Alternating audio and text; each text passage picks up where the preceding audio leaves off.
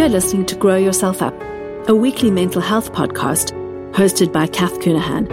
I'm a psychotherapist, writer, and speaker working in private practice in London.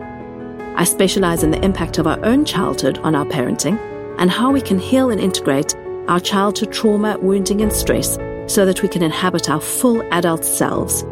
Join us each week as we talk about all things growing ourselves up, how we can tend to ourselves in our parenting, generational healing, and overcoming the impacts of childhood trauma.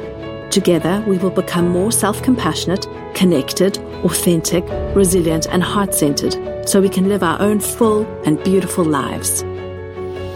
As a listener of this podcast, you're welcome to come over and join the Facebook group. So search on Facebook for Grow Yourself Up. It's a private Facebook group of all the listeners.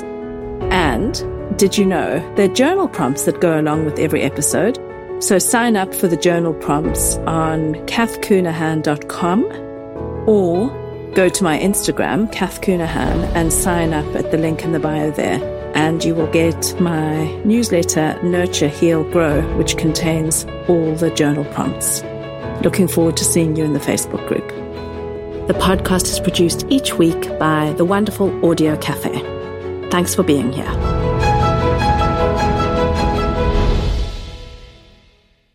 It's episode 67 of Grow Yourself Up. Welcome back. Thank you for being here. Today, we are continuing on with the theme of growing up in a family where the parents are narcissistic, which broadly means that the needs of the children um, get put aside because everyone in the family is focused on meeting the needs of the parents. And um, emotional neglect always runs through um, uh, always we, we always have this experience of emotional neglect when we grow up in a family where our parents are this way. And today we're going to talk to Harriet Shearsmith. I'm delighted that um, she's sharing her experience of growing up in a family where her mum was narcissistic. So Harriet spent a lot of time tending to the needs of her mother. And she's going to talk about how she has put down boundaries in the present moment, how she has protected herself from those ongoing dynamics, because these dynamics don't stop when we are, um, when we ourselves grow up. Um, often we continue to have multiple conversations with that parent today. We are still tasked with um, managing their emotions, their upset, anything that's going wrong in their lives. We may even consider ourselves their best friend or they, we may feel like we're so close but in some sense be strangled by that closeness or there's no expression for our own authenticity. It still continues to be all about the parent. So if you notice any, um, dynamics like this similar to your, to your life, just go gently on this. Some of this stuff takes a really long time to notice, to accept and to make any changes around. So Harriet Shearsmith is a mum of three and the content creator behind Toby and Roo and the Unfollowing Mum podcast. Um, on the podcast Unfollowing Mum, she discusses parenting after childhood trauma, estrangement, and navigating toxic family dynamics. Harriet is a trauma informed empowerment coach and she is currently taking coaching clients. You can contact her via Instagram, um, which is Toby and Roo and um, she's here sharing her story about what her own childhood was like, and um, all her contact details and the way you can find her will be in the show notes, and also the details for her podcast. Okay, let's dive in.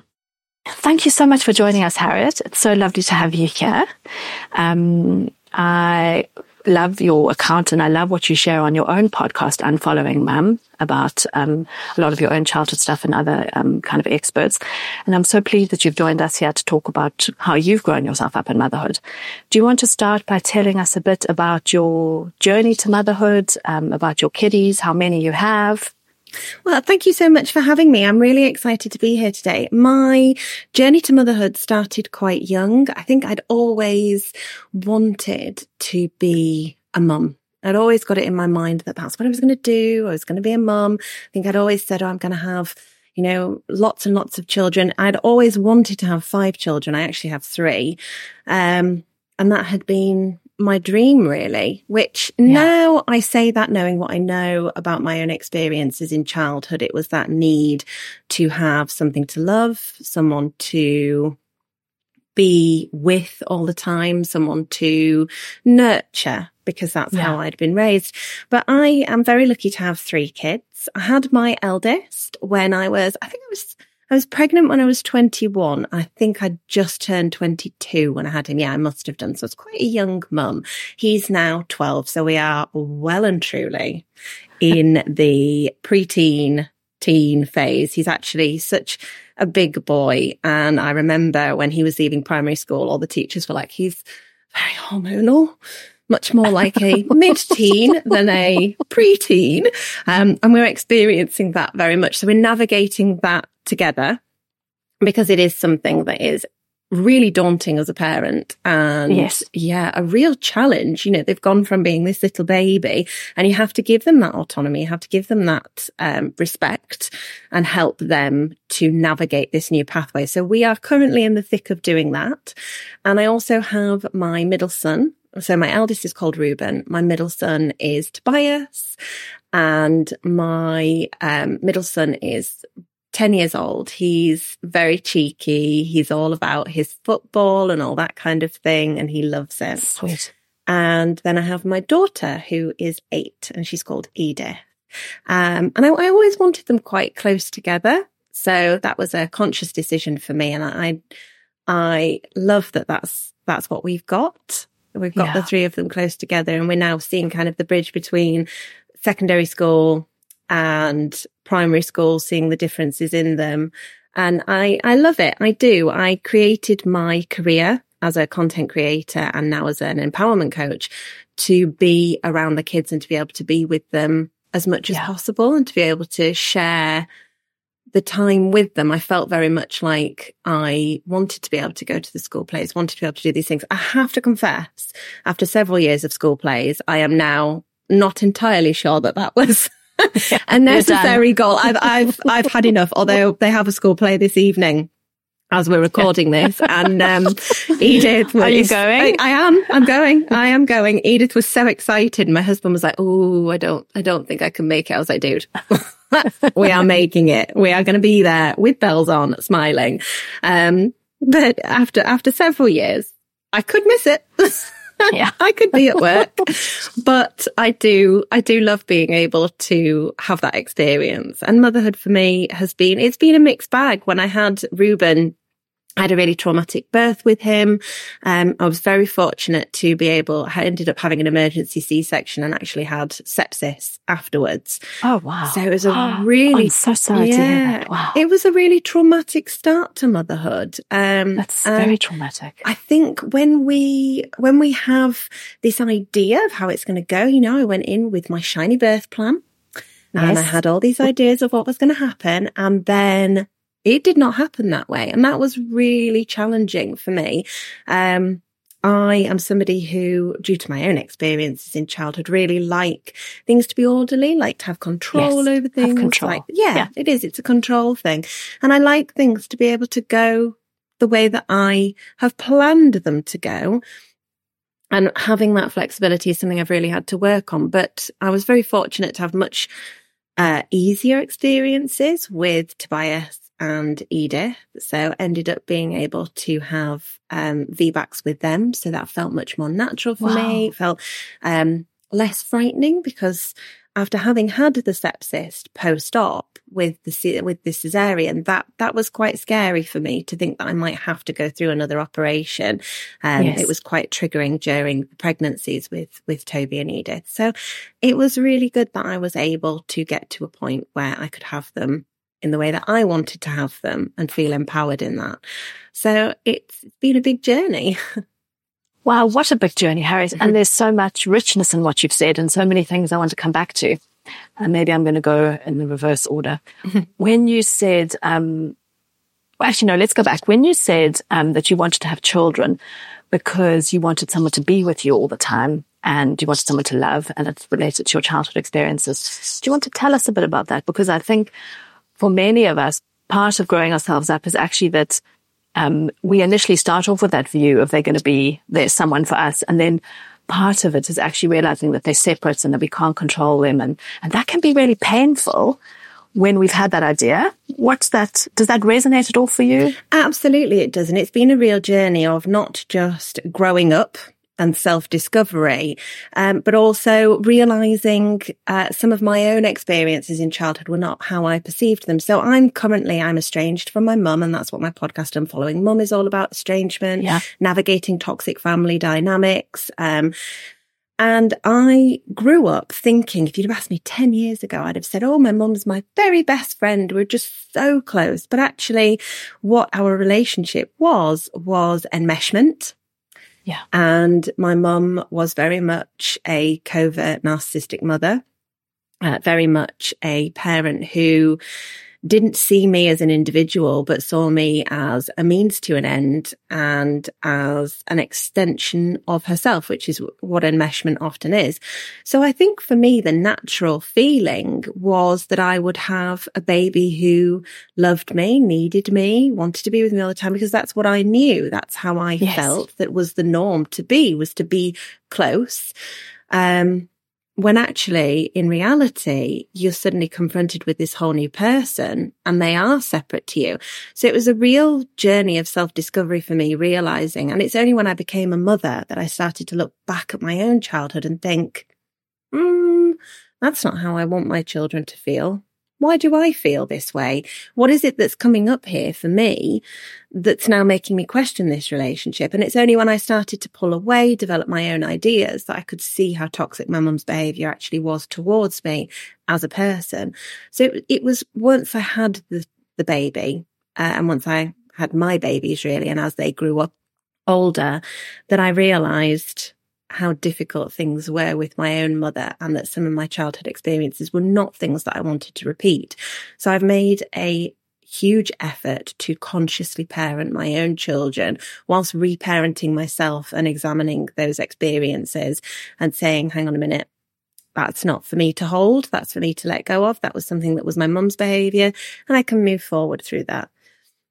Yeah.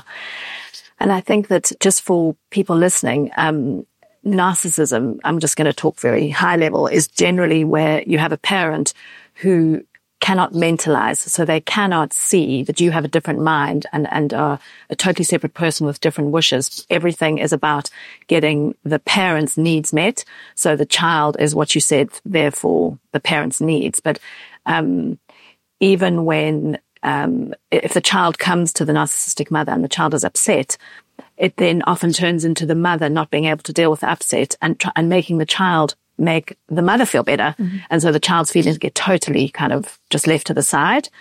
Um, and so it's really complex and that's often, um, a pattern because I know you talk about, um, breaking generational trauma cycles and that's a pattern that's, it's kind of passed down in families and we think that that's normal, mm-hmm. um, like what you said.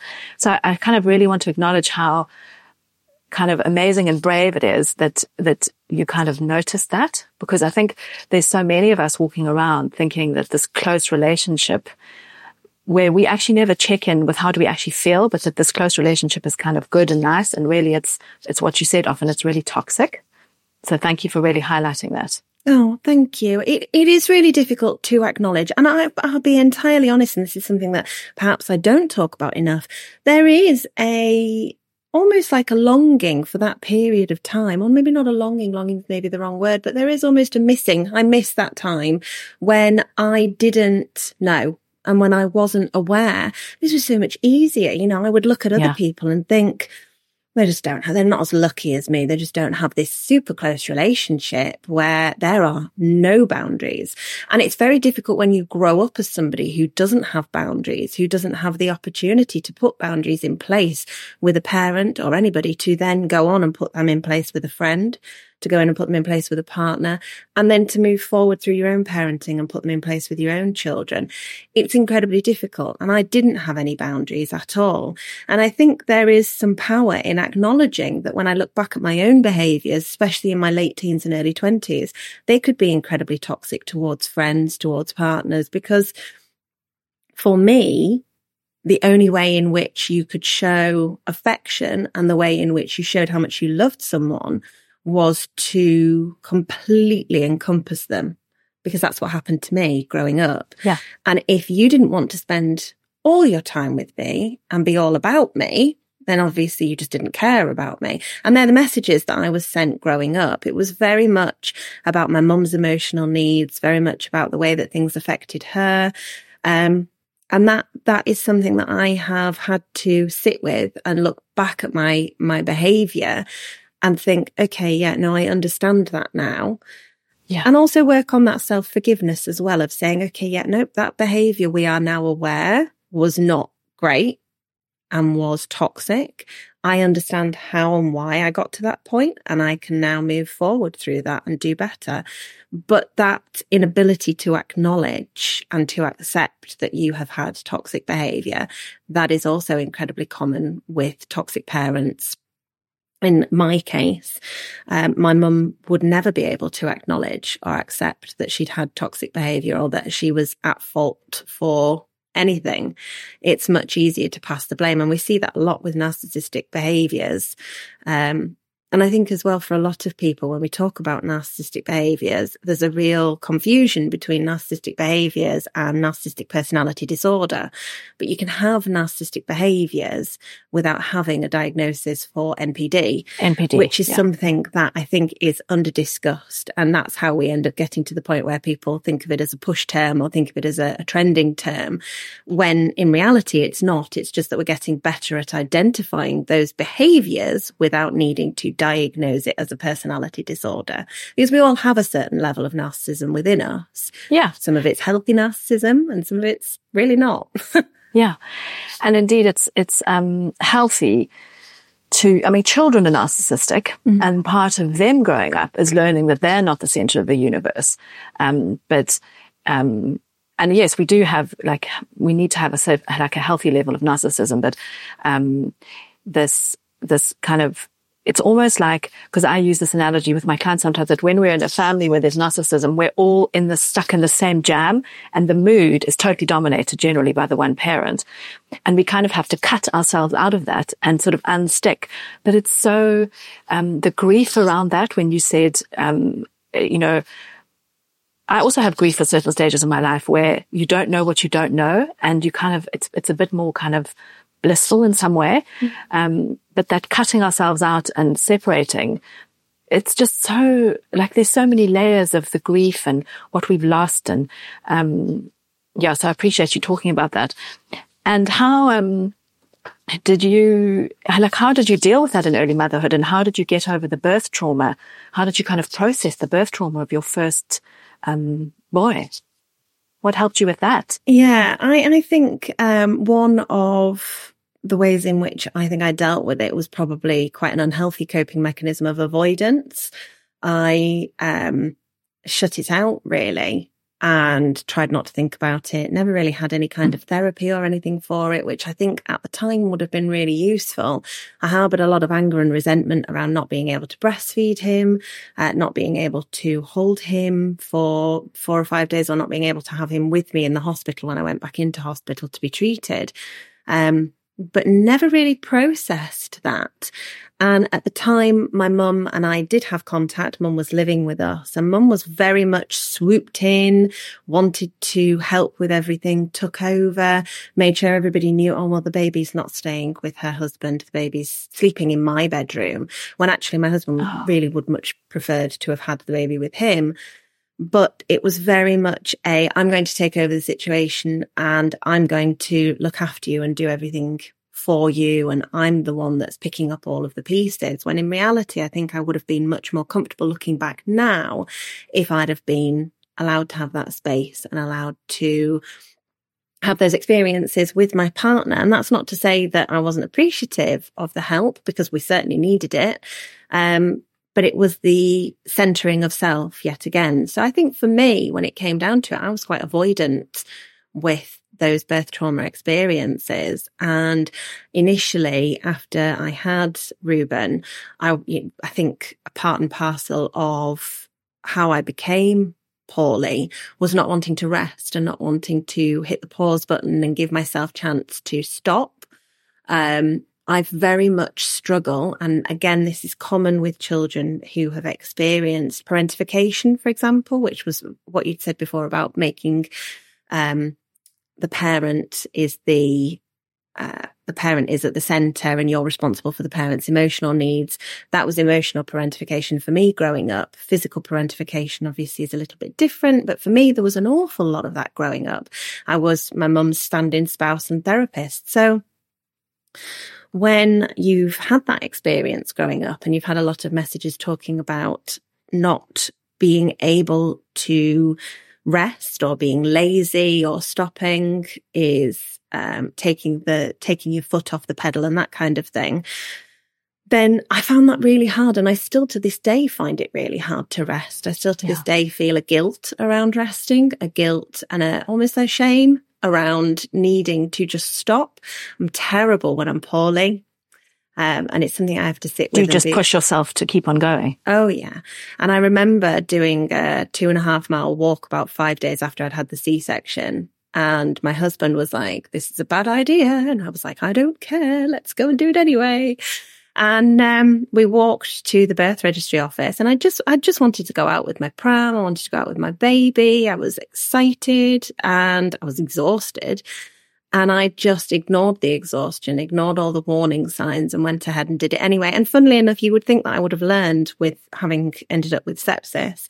Um, but I did not. I did exactly the same with my middle son and, um, then with my daughter wanted to go to play parks and all sorts after a day and ended up with mastitis. So oh, it is, you. it is a oh. warning to, um, allow yourself to hit the pause button. And that was something that I think I've only got to the point now in my thirties where I would be much better at hitting the pause button because I realize that there isn't shame or anything to feel guilty about in needing to stop. In fact, it's incredibly healthy to just stop, to give yourself that space and resting is productive.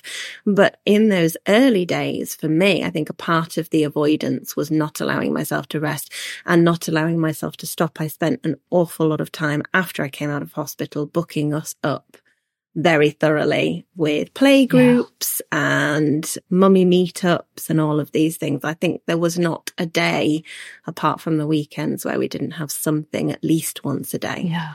And that's a lot now I look back at it. But at the time, I just thought I was being the best mum that I could be. Yeah.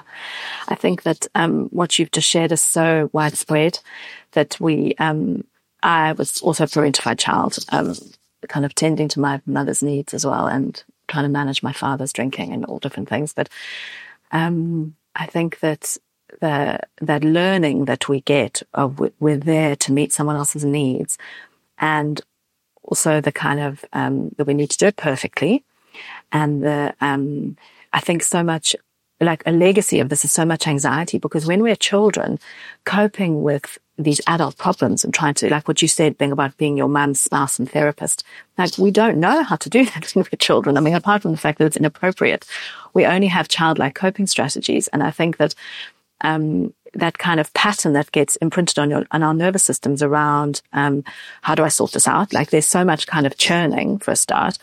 And um, there's so much, there's like absolutely no co-regulation when our parent is like that because they cannot be present for us. So we're desperately trying to be present for them. And so many of us just cycle through our survival states and our nervous system. So no wonder rest is hard. I mean, I'm 47 and, um, only really in motherhood have I, um, come to sort of work much more on rest. And I still struggle massively around bedtime, actually, mm. around going to bed at an early time. And I know that many of the listeners will, will resonate with um, how complex it is to allow ourselves rest. And then even when we do allow ourselves rest, um, I've really tracked my own body sensations and I get kind of a message from my own body of this is not okay. Yeah.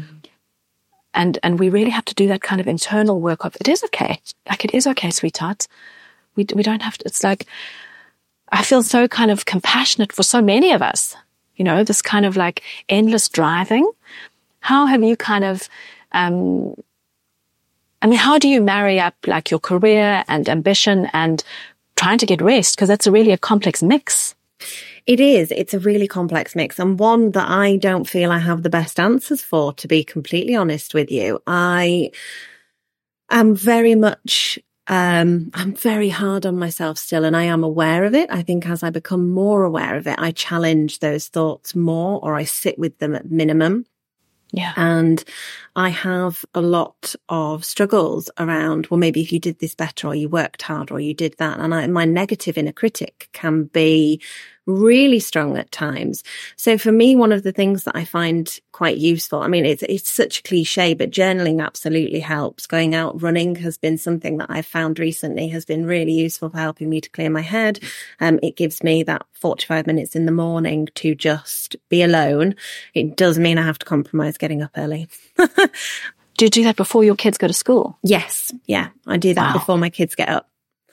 So That's I usually try and get, I usually try and get out by about 6.30 in the morning to go for uh, which again, my kids are slightly older. So if listeners are listening to this thinking my kids will be well and truly up and, and at it by that time, then yeah. yeah, mine would have been when they were younger. We were the 5 a.m. club for a long time. So there are certain, yeah, there are certain privileges in having slightly older kids that are, um, going to give me a little bit more time. With it comes having to drag them literally drag them out of bed at times and be like, come on, uh, you've got to go to school. So, you know, yeah. swings and roundabouts. But I think in terms of navigating and balancing, I'm not actually as good at it as I might come across. I can be really, ch- I can be really difficult with myself and have to really sit with that inner critic and say, hang on, look, is this fair? Is this fair? What do you, why do you feel responsible for perhaps this not doing well? Or why do you feel that this, what can we examine here that could make this better? But I have found that, especially for my mental health, exercises, and I say this as someone who has spent 20 years diligently avoiding exercise. Um, I found that incredibly useful for my mental health, getting out. And it might be that for some people, it's not going out and having a run. It's having a walk or it's sitting with a coffee for 10 minutes on their own and kind of retraining your brain to allow you that time to just stop. But I can be on my phone trying to read a book and keep stopping starting because I'm wanting to do other bits on work. And especially working in social media, the, the devil there really is that it's so accessible to me. It can be accessible at yes. two o'clock in the morning. I can be online chatting and doing things because that's my job. That's what I do for a living. So it, it's, um, difficult to be strict with myself and I've tried before to have a kind of, I'm going to switch this off at nine o'clock and that's it. I won't check it again. And I never stick to it. So it's a work in progress, definite. And I think there is something quite powerful in saying it's a work in progress and that I am okay with that, that I am working on these things and that I am getting better. Certainly journaling, writing out the negative thoughts so I can see them and being able to look at them and actually challenge it and say, mm, that really isn't fair or accurate, actually. Look at all the things you've achieved. And I am a big fan in kind of, um, being able to look at the things that I've achieved and practicing gratitude, which again is a cliche, but it definitely works. Definitely works. Yeah. I really, I, I, um, really identify with what you shared. And I also think that we need to talk more about how many things are a work in progress because, um, like when we, lots of things that, well, like lots of things that I share are kind of, um, all of them are work in progress. You know, recovering from anxiety is a work in progress. Um, uh, being present for ourselves when we're having a tricky time with our kids is a work in progress. Reparenting is often because sometimes we spend much more time in our inner child in that place of fear and self doubt. And it takes a while even to realize um, that we're in that place because fear is actually quite an effective motivator, especially at work. You, we can kind of get really far with motivating ourselves with, with fear and then the perfectionism. And so, um, and also the inner critic, because that seems like if we let up on ourselves, uh, that we'll kind of get nowhere. Yeah. And so it takes a really long time to learn actually kindness and softness to myself are actually more effective. But I think that many of us go in and out of that, you know? Yeah. And I think there is a myth that once you start perhaps therapy, coaching, whatever it might be, and you start doing the self work, that you will get to a point where you are healed. And I think that's a, that's a huge myth because we're always yeah. healing. We're always finding new triggers. We're always finding things that we perhaps need to examine within ourselves.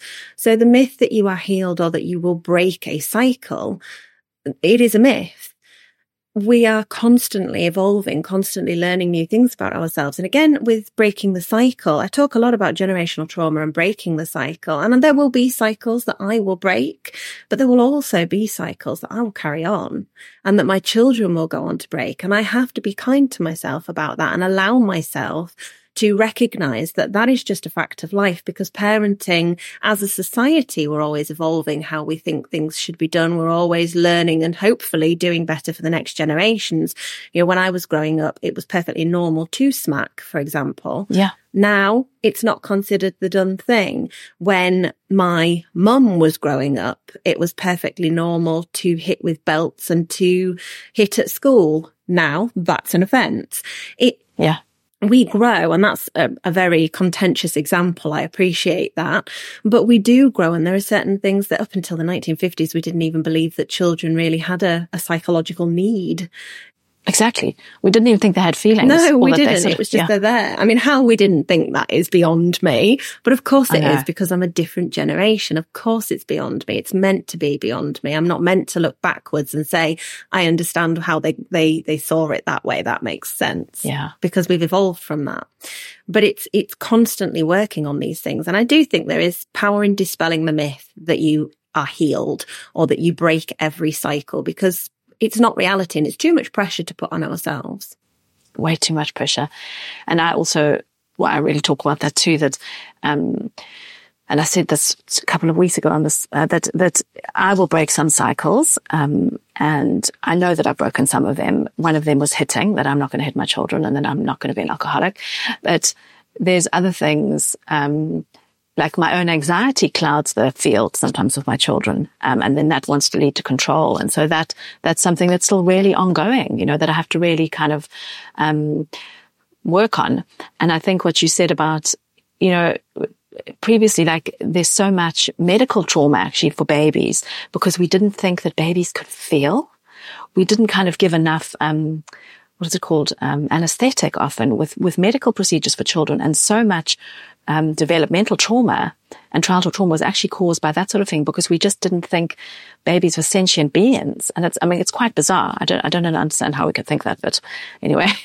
Um, and Harriet, tell us about what expectations of yourself and your kiddies have you had to let go of? How have you moderated um, those, and kind of what are you still working on on that space about expectations or how they should be or how you feel you should be? That is an excellent question. I think when I was first a mum, I had loads of expectations of myself. And for a period of time, I lived up to them as I saw them. But actually now I think that was probably just avoidance on my behalf. You know, I was the mum that would love getting involved in crafting. We'd bake every day. We'd do loud music. Nothing was ever too much. And then once I started with my career and I developed more understanding of my own behavior, that was when I started to realize that I was just doing so much all the time and expecting a level of perfection from myself. This kind of, I was expecting, I think, in my subconscious, this image of the 1950s mum who would have, and I would frequently have, you know, new baked things on the table and all that kind of thing. But I think I was expecting that image of myself while also being the, um, fun mum whilst also being the cool mum whilst and just trying to be everything. And I really yeah. thought that's what I needed to be. I think now as they are older, one of the things that I find quite difficult is, especially with the two older boys, when they butt back at me or they don't talk to me with respect, because that happens. It's going to happen. Yeah, of course. And it's not yeah. done in the same way that a smaller child does, where they stamp their feet and there's lots of stropping, especially for the teenagers. Sometimes it's a real look of complete contempt. Um, when you've asked them to do something. And that can be really difficult. And I think my expectation was that I would have an iron fist because that's how I was raised and that I would be the parent who would, well, you won't speak to me like that. I will control that out of you. I will smack that out of you, whatever that might be. Because that's how I was raised. And actually, yeah. the reality of it is that I don't want to parent like that. I don't want to continue that cycle because when I meet him with anger or I meet his contempt with mine, I send those messages that we don't, we can't talk about things, that we can't be calm with each other. So in, in those ways, I think I have, I've not so much surpass my expectations, but that my view of what would have been a good parent has shifted completely, actually done a 180 yes. because I've realized that actually a good parent is not necessarily, or my version of a good parent, I'm the parent that I want to be, is not someone who rules with fear or who rules with disdain um, or shame, but is someone who can sit with my child and say, okay, don't look at me like that because I'm treating you with respect and I ask you to do the same. I appreciate that what I'm saying here is really making you angry and I understand why. I'm asking you to do your homework. That's not fun. Yeah. I understand why you're angry. It doesn't change the fact that that's outside of the parameters of our control. You have to do your homework here. Yeah. And that doesn't mean that sometimes I don't lose my temper. That doesn't mean that sometimes I don't shout. Sometimes I don't have to be firm, but not unkind. But when I do overstep and I do shout, I do sit with my son, especially my eldest, and say to him, I apologize for speaking to you like that. I got to this point because I was getting frustrated, but I shouldn't have taken that out on you. I should have taken a few minutes to walk away. And funnily enough, what I've noticed and what I'm really proud of is that he actually does the same. So he will, I give ah. him grace, especially as he's getting older, that he will shout at me and he can be quite rude and quite aggressive in his responses yeah. when he's challenged, but he will very often, before I've even had chance to step in, say, sorry, I shouldn't have spoken to you like that. So that for me is a real sign of self awareness that most preteens, teens don't have because we will stamp our authority onto them and become an authoritarian parent. Whereas what I'm trying to do with him is to get him to be self aware enough to realize that that's not how he should be speaking to anybody, not just me, but anybody. And that it's not foolproof. It's, you know, frequently I will have to be like, dude, no. But that's normal and that's okay. Yeah. And I think that, um, our children, you know, they practice their aggression on us and that when they have a stress response, um, if, I mean, like my children, um, don't swear at me yet, um, or I'm waiting. They'll probably at some point tell me to F off, but they say, they call me, someone called me stinky mummy the other day and someone called me a big furry monster. So I was like, okay. uh, but, and what I've noticed and exactly what you're saying that when they're in a fight response, you know, that's a, it's just a stress response. If we meet them with a fight response, mm. it just goes like into some sort of huge kind of explosion. And I think that having enough um, regulation for ourselves to actually do what you say, to kind of just meet their fight response with some sort of moderate kindness and be in a regulated enough place so they can come down from it is so powerful. Um, and then they really, that's kind of, that helps them like not operate from a place of being really activated in their nervous system all the time. Um, and as you say, it's a real practice. I really want people on, you know, listening to this not to beat yourself up if you notice that your, their fight response triggers your fight response. Because I think that's what happened to many of us. You know, if we had any talking back as children, there was just literally a crushing.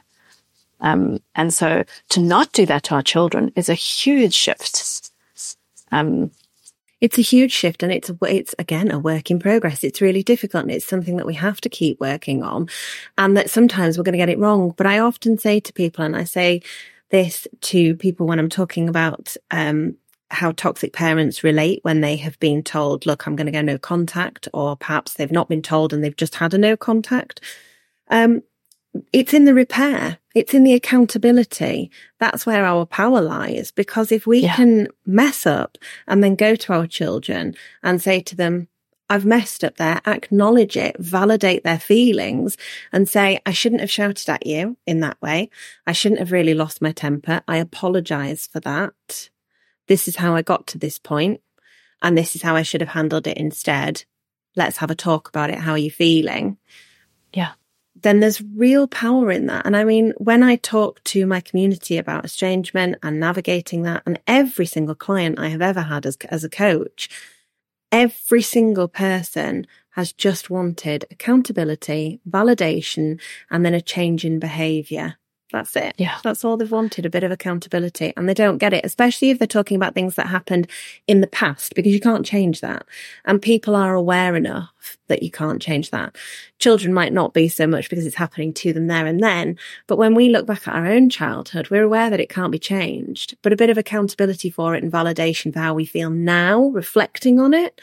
It's all anybody asks for. Yeah. And I think that the power of, um, when I've had adult clients where a parent has actually acknowledged their impact and apologized mm.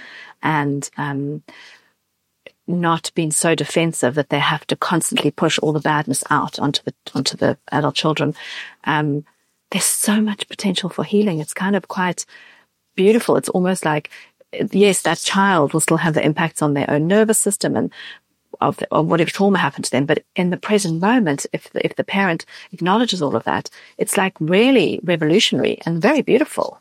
But unfortunately, it's not very often, basically. No, it's not very common, but it is. It's so powerful. And I think if we could get to a place where we were, well, I think when we were raised, I certainly for myself, and I can only speak for myself, but I was very much raised that almost as if apologizing was seen as a weakness. Yes. You didn't apologize to children. That's yeah. why would I apologize to children? I'm an adult. I'm the parent. I'm the one in charge. I obviously know best. When actually, no, we don't. We're all just learning. We can talk about there being, you know, parenting manuals. I've written a book about parenting. It, it doesn't matter. There is no set manual for navigating all these different personalities, your own traumas, your own experiences, your own blueprint for parenting or lack of mm. and getting it right. You're not going to get it right every time. No. But I think if we could challenge that view that you don't apologize to children or that there's a weakness or a vulnerability in apologizing to children, that would make a huge difference for the majority of us in our parenting journey. And it's not just a case of going up and being like, sorry, I shouted at you, but I'm going to shout at you again. Yes. It's in acknowledging that, yes, okay, I've lost my temper. Here's why. I apologize for that. Do you want to discuss it? Right, let's move forward. And then bit by bit, we learn to regulate ourselves and adapt those behaviors. And you're still going to shout. You're still going to lose your temper because it's really frustrating when you're asking a 12 year old to do his homework and you don't want him to do it. He doesn't want to do it. You don't want to help with it. I mean, yeah, exactly. Don't it's a nightmare, but yeah. it is the reality of it. And it's also a good lesson for the kids sometimes that there are things that we have to do within a work setting that we maybe don't want to do. Yeah. Um, but homework is a difficult one for me to navigate because I'm sat there like, I feel you. I don't agree with it either. but you've, you've got to help them to navigate these big emotions whilst also regulating yourself. And I think you've got to cut yourself some slack in that because that's a big task. It's a huge task. And I think that from all of this, what, what actually for many of us has happened is that we've been shamed for being human. Yes and our the, our humanness and our our being perfectly imperfect means that we will do the things that we apologize for. I mean, over time, our behavior will, will, will improve, but we're not going to kind of transcend and turn into some sort of angel who's, I don't know, always like holier than thou. And that's not actually the aim either. No. Um, so I think that like accepting our own imperfection is so important. And I wanted to go back to something you said earlier, Harriet, when you were talking about how for a while that you, you, because it sounded like you really did embody that kind of perfect mother myth in some way. Um, but as you were living through that, were there not, um, like, how did you actually kind of get through that time? Did you, did, were there periods where you were just like, I can't cope with this anymore. I'm going to collapse into this? Or you just kind of avoided any exhaustion, just carried on going? I think a bit of both, to be honest. I think I was very good at avoiding and very good at not acknowledging um, how I was really feeling, perhaps, or trying to do it all. I think I poured all of myself into being a mother and left no room for anything else.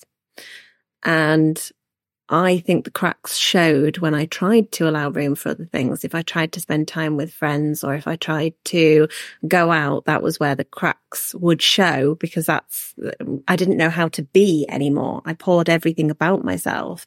And I think there's a, when you grow up with enmeshment and you grow up with a toxic parent who dominates so much of who you are, it's very difficult to know who you are and to know yeah. what you like and to have a sense of self.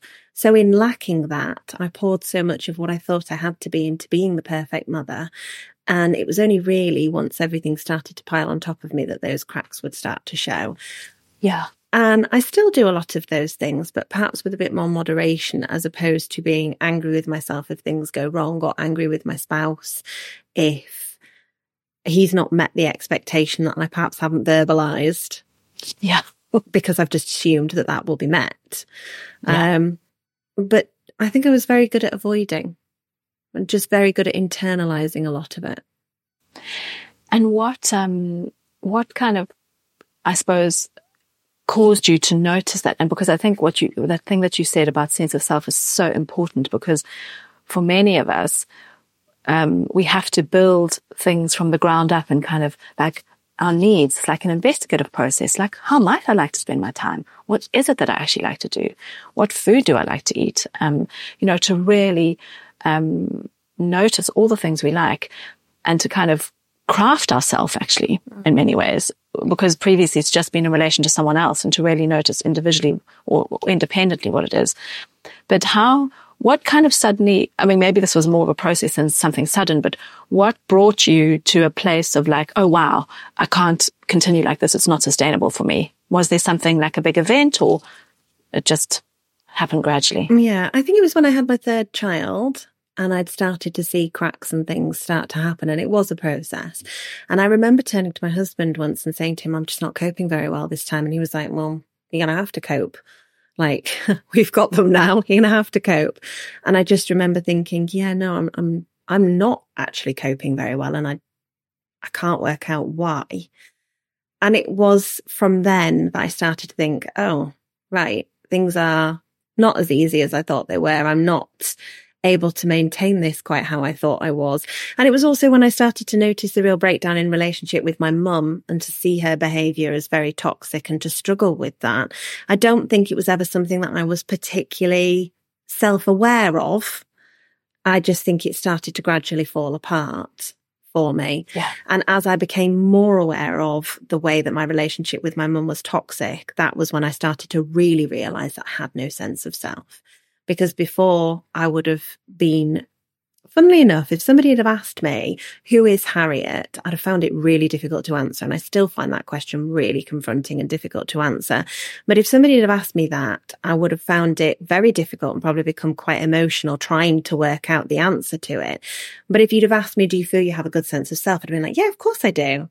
And not really realize. So it feels like for a lot of my early adulthood and as I was being a mother, I was floundering around trying to find what fit.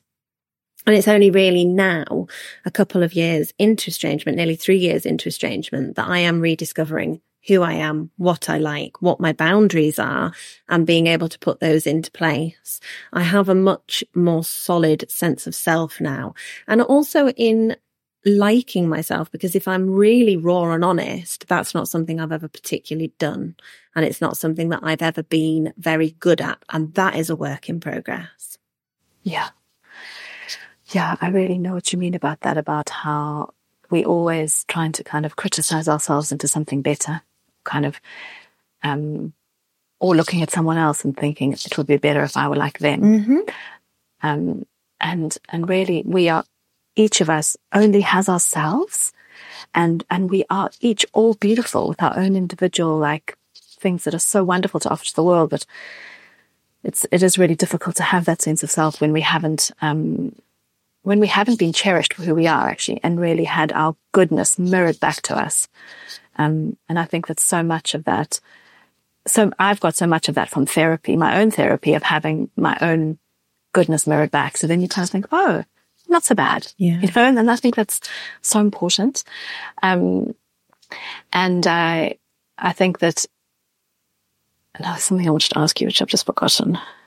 Um, I guess I'm conscious about looking at the time now.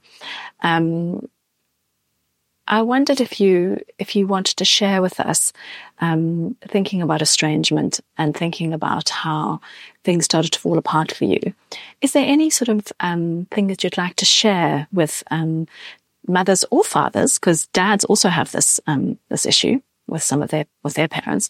Um, what kind of helped you deal with estrangement? Did you have a therapist to support you? How do you tend to yourself now? How do you deal with people? Um, you know, there's so much stuff about how we should be with our parents. And there's not enough talking about how our parents should be with us when we were children and that if we're estranged, it's, it's because of something. And it's not no one else's business, but there's everyone, that's one of those topics that everyone feels they can just pile in on, you know?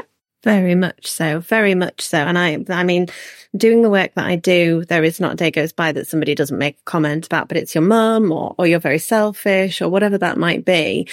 It's very difficult to navigate initially, and I am a massive advocate of therapy. I'm training to become a therapist myself at the moment. Which, yeah, wonderful. I'm really That's... excited for. I've trained as a, a coach, so depending on what you feel suits you best, I would re- always recommend reaching out to a trained professional who can support you through navigating it.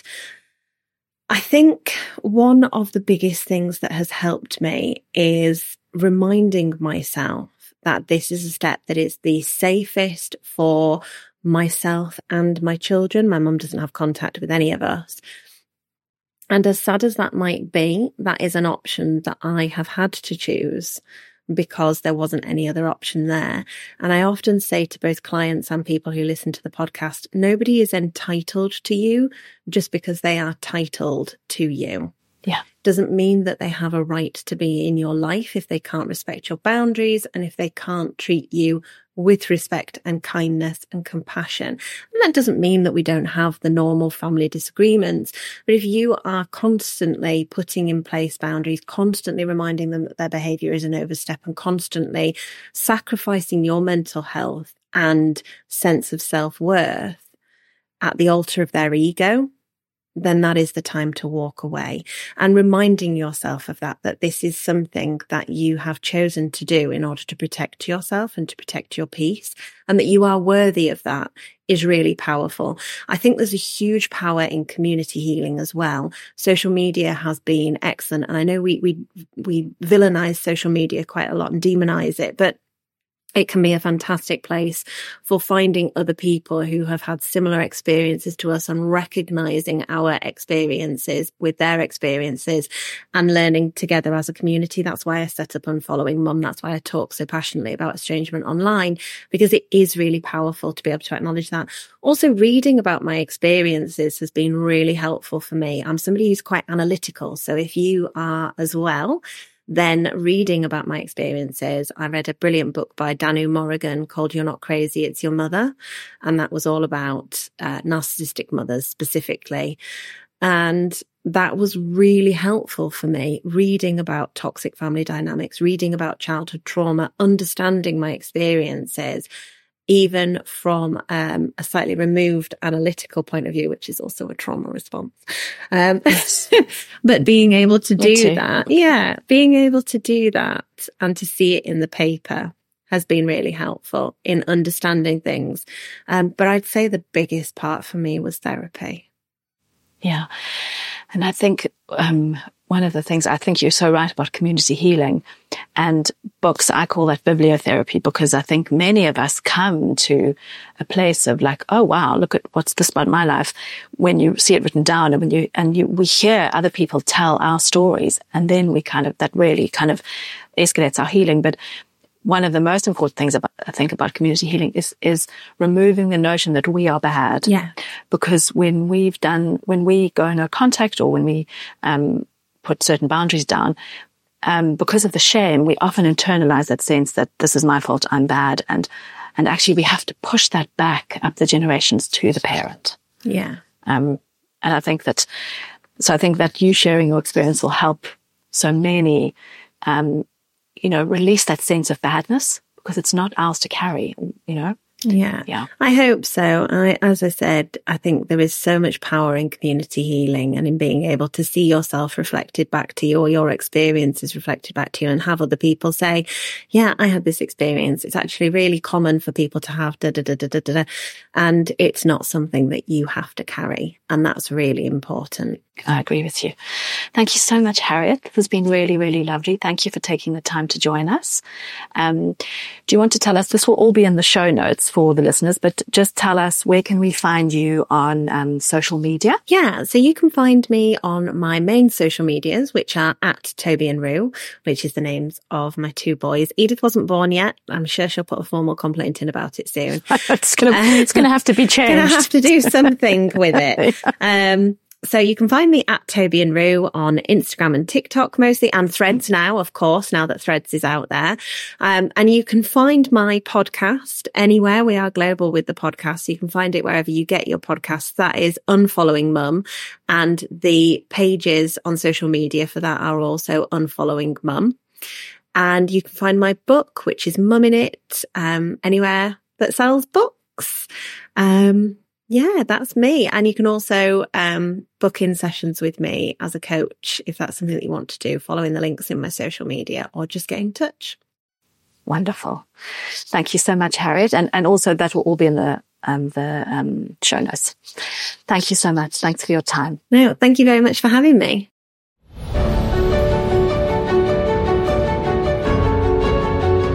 You've been listening to Grow Yourself Up, hosted by Cath Counihan. We'll be back next week with a new episode supporting you to better understand and tend to yourself for more heart centered, connected, authentic, and resilient living.